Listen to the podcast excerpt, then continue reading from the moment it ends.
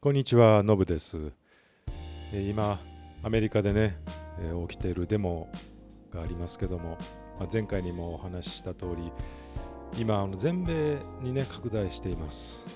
発端は、今年、2020年5月の25日、黒人のジョージ・フロイドさんという方が、白人警官に首を膝で押さえつけられて、死亡したという、えまあ、そういう事件が発端となっています。なんでこう肌の色がね黒いだけで普通に過ごせないのか。えーなんで肌の色が黒いだけで警察に怪しまれるまた止められならあかんのか。なんで肌の色が黒いだけで苦しまないといけないのか、えーまあ、そんな思いが、人々の中で高まってデモへとつながったんちゃうかなと思います、え彼らはみんな Black Lives Matter っていう、えー BLM っていう頭文字を取ってね、えー黒人の命は大切なんだというそれを掲げた看板とか T シャツを着て、えー大行進しています。6月9日の火曜日には、ジョージさんを忍んでというか、え天国にねジョージさんが帰っていったということをお祝いして、えお葬式が行われました、え多くの人々が、えジョージさんのために訪れました、えこのポッドキャストで今紹介している曲の Why Not Trust God Again こちらを作曲したカート・カーもこの葬儀で賛美を捧げていたようです。まあこのようにアフリカ・アメリカンの生活とゴスペルっていうのはとても深い関係があることを私たちゴスペルを歌う時に忘れてはいけないなと改めて思いました。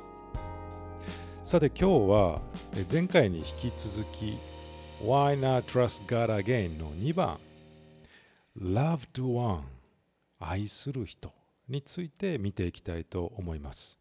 今かなりですね Why Not Trust God Again? を掘り下げまくっています。えーもう何回、えー何回続いていくんかちょっと僕も予定していませんけどももう一個一個の言葉を深く味わってほしいなと思っています。そしてその言葉一つ一つが聞く皆さんにとっての心のね栄養になって生きる Bread of Life 生きるパン生きる糧となってほしいなと思っていますさあ2番にですね前回に引き続いてこんな歌詞が登場します Is there loved one you're worried about today? 今日という日にも気にかかる愛する人はいますか？という問いかけです。この loved one 愛する人。えー皆さんにとってどなたを誰を思い浮かぶでしょうかね？今気にかかる、えーまた思い患っている人、そんな方は誰でしょうか、もしかしたら、介護をねされてるご両親親御さんとかまたは、このこのコロナ影響で、失業しそうな近しい人だったりまたは病気とか、ちょっと体が弱い子供のことだったりまあ気にかかる愛する人このようにたくさん思い浮かべるかもしれません、えーここに登場する歌詞っていうのは確かにそのように近くのね気にかかる人そのことをそういう人いますか？と質問していると思います、えーしかし今日はもうちょい踏み込んでですね深くこの loved one 愛する人について考えてみたいと思うんです、えー冒頭でもね紹介しましたジョージ・フロイドさん、この方の死によって今アメリカで、すごい大きなデモがね起きています。これまでにもこういった黒人差別によるデモこれまでもありました。でもいつもとは違う点があるそうです。それは参加者の中に白人や女性たちが多いことだそうですね、えーさらにアメリカ以外の国でも黒人へのこういう不当な扱いについて反対の声が上がっています。まあ、僕もねなんかやっぱり日本に住みながらもとてもこの心が痛みましただからなんかできないかななんかできないかなと思っても別にその現地に行って手を差し伸べるわけではできないので、まあ、一人でねあの彼が、え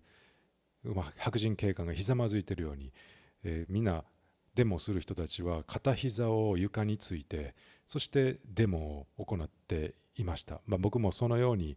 え片膝をついてえそのジョージさんの痛みとかえ黒人さんの痛みを僕も感じてるよっていうのをえアメリカの友達に伝えてみました、まあ、そのようにアメリカ以外の国でもこの黒人への不当な扱いっていうのは今までとはちょっと違って広がっているそうなんですよね。でもこのデモに参加する人にはですねやっぱり警察もかなり厳しく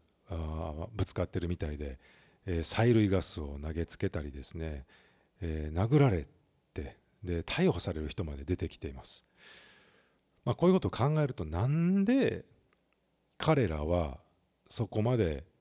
そのデモをしている人たちはなんでそこまで声を上げることができるんでしょうか？なんでその方たちは逮捕されても殴られてもデモとして声を上げていくことができてるんでしょうか？ジョージさんに愛されてたからでしょうか？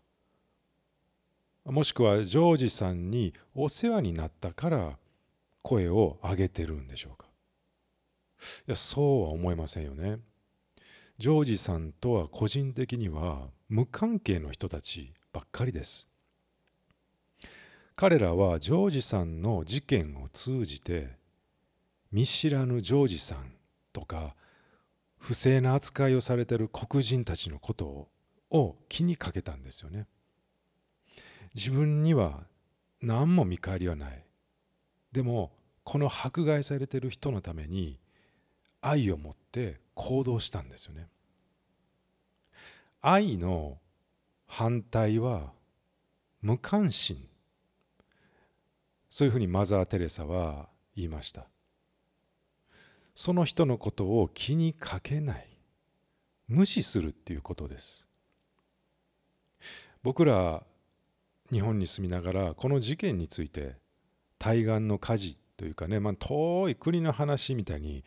捉えてるとこないでしょうかね。ああ平和な日本でよかったなとかああ日本人にはそんな差別がなくてよかったわみたいなそんな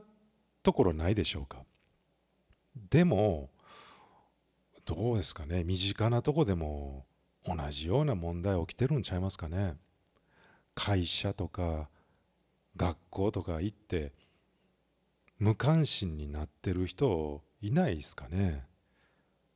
本当はなそれは正しくないんやけど思いつつも周りのみんながその人無視してるから私もそうしようとか気にしないふりしとこうみたいなそんなとこないでしょうかね。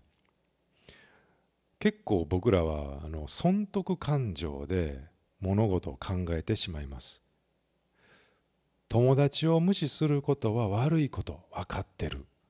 でもこの友達を助けてしまうと自分も同じように無視される。それ嫌やな。損やな。だからみんなに合わせておこう。と考えて沈黙を選びます。Silence is violence っていう言葉があります。これは沈黙は暴力だ。という意味です。Silence is violence です。沈黙して黙って何もしない。っていうこと。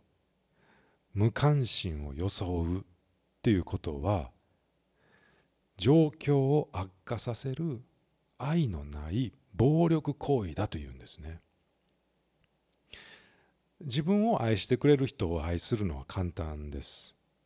でも自分に何も得られるものがなくてもその人のために相手のために愛する行動をとるっていうのは難しいかもしれんけどとても大切なことです。今の皆さんにとっての loved one とは一体誰でしょうか？愛の反対は無関心ですから、まあ、愛には行動が伴うと言えるかもしれません。見返りを求めずに目の前の人を気にかけて手を差し伸べることは必要やと思います。まあ、かといってねデモを起こして店とか物を壊すことはそれって愛のある行為なんか？まあそんな疑問も浮かび上がってきます。ラブドワンのためや言うて暴力行為も OK みたいなそんな正当化してもいいんでしょうか？ニュースの一部だけこう見ていくと、まあ、特に日本に入ってくるニュース、まあ、それだけを限定してみてしまうとどこか黒人が反発してもうデモとか暴力を行ってるかのように見えてしまいますだからその一面だけ一部だけ見てしまうとあだからまたそういうデモするからまた警官に捕まるやんまた堂々巡りやんってこう思ってしまうんですよね。確かに、まあ、そういう暴力行為でデモを起こしている人もいるのはいます。でもそれは一部の人たちです。しかもその中には便乗してただ暴れたいだけの人もいるそうなんですよね。もうほんまねこれ聞いてびっくりしましたけどどんだけこう人間のね闇は深いんやろうなと思いました。あの実際に僕も見ましたけどある動画で、えー、白人系の女の子若い女の子が2人、えー、マスクをしてでスタバ？スターバックスの壁にスプレーでねバー落書きするんですよね。ほんでもうあたかもこう私はデモしてます。それでこういうちょっと暴力的な破壊的な行為もしてます。許してねっていうなんかそんな雰囲気。でもどっかこう楽しんでる感じがするんですよね。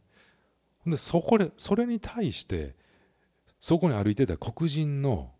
若い女の子が「ちょっとあんたらなんでそんなことしてんの?」言うて注意してるんですよ。これね僕らの知ってるニュースだとこれ逆なイメージがありますけど暴れてる中には白人の若い、えー、若者たちがただ暴れたいから便乗して暴れてるっていう、まあ、そんな現状もあったりするんですよね。まあ、なんかほんまね闇が深いなと思いましたけど愛のある行為っていうのは、まあ、そういう暴力行為ではなくてそれが平和的なのかそして正義なのかどうかっていうのが、まあ、こう基準のポイントになるんちゃうかと思うんです。えー、6月1日え殺害されてからまあ5日6日ぐらい経った頃ですかね、えー、ジョージさんの弟さんのテレンス・フロイドさんえこの方がえメガホンを片手に取ってですね、えー、まあ、こういう暴力行為をするデモの活動者にねこう叫んだんですよね。みんなの憤りはわかる。でも僕の中にある怒りの半分にも自分ら満たないだろうと満たしてないだろう。そんな僕でもここで暴力を振るったり物を破壊したり自分のコミュニティをむちゃくちゃにすることしてないのにもう自分ら何やってんねん。その今やってるかみたいに思うけどそれ何もやってないと一緒やで。そんなことをしてもお兄ちゃんは絶対に戻ってけえへんし僕の家族は平和的です。神を恐れています。そらね憤りはあるよ。怒りもあるよ。でも繰り返したらあかん。破壊することちゃうやろ。違う方法でやらんかい。マッカール牧師が言ったように平和を左手に正義を右手に Peace on the left Justice on the right っていうふうに叫んでいきます。Peace on the left 平和を左手に。Justice on the right 正義を右手にという言葉です。loved one を愛する人を気にかけるあまりええやんやってまえ言うて他の人を攻撃すること。それは平和的とは言えません。それこそ弟さんの言う通り暴力は暴力を繰り返すだけです。そしてその愛の行動がジャスティス正義かどうかを考えて判断する必要があります。正義ジャスティスっていうのは、まあ、確かに道徳的な正しさ、まあ、そういう意味もありますけどもっと深く神様の目において正しいかどうか。そういう基準があると思います。先ほどのねスタバにこうスプレーで落書きする若者。または国同士の戦争とか。みんな自分の基準で正しいかどうかを決めてないでしょうか。もし正義の基準が自分で決めるということだとしたらほなもう100人いたら100通りの正義がこれ存在することになります。A さんにとって正しいと思うことが B さんにとっていや正しくないと思うとすればそこで争いが始まります。だから正義の基準を一人一人人間が持ってしまうと争いってなくならないかもしれません。だからそんな変わる基準じゃなくて変わらない絶対的な基準が必要です。それは絶対的に正しい神様の基準なんです。これがゴスペルで歌っているところの正義とか正しさということができます。この行動平和的なのかな？神様の目から正しいのかな？それをもとに loved one に行動をとっていくことが大切です。Is there a loved one you worry about today? 今日という日にも気にかかる愛する人はいる？それは自分にとって誰でしょうか？自分が好きな人やあるいは自分に親切にしてくれる人を愛するのは簡単かもしれません。でも今日見たように無関心を装って沈黙を選択しているそんな相手はいないでしょうか。自分に被害があるかもしれない。でもピースとジャスティスをもとに愛の行動を行わなければならない。そんな loved one は身の回りにいないでしょうか？この事件をきっかけに私たちの身の回りでもそんな loved one に対して一歩行動を起こしていきたいなと思いました。Gospel The Bread of Life. 今日は落ち込んだ時に聴きたいゴスペル曲。Why Not Trust God Again? Vol. 4あなたが愛する人は誰？についてゴスペルシンガーノブがお届けしました。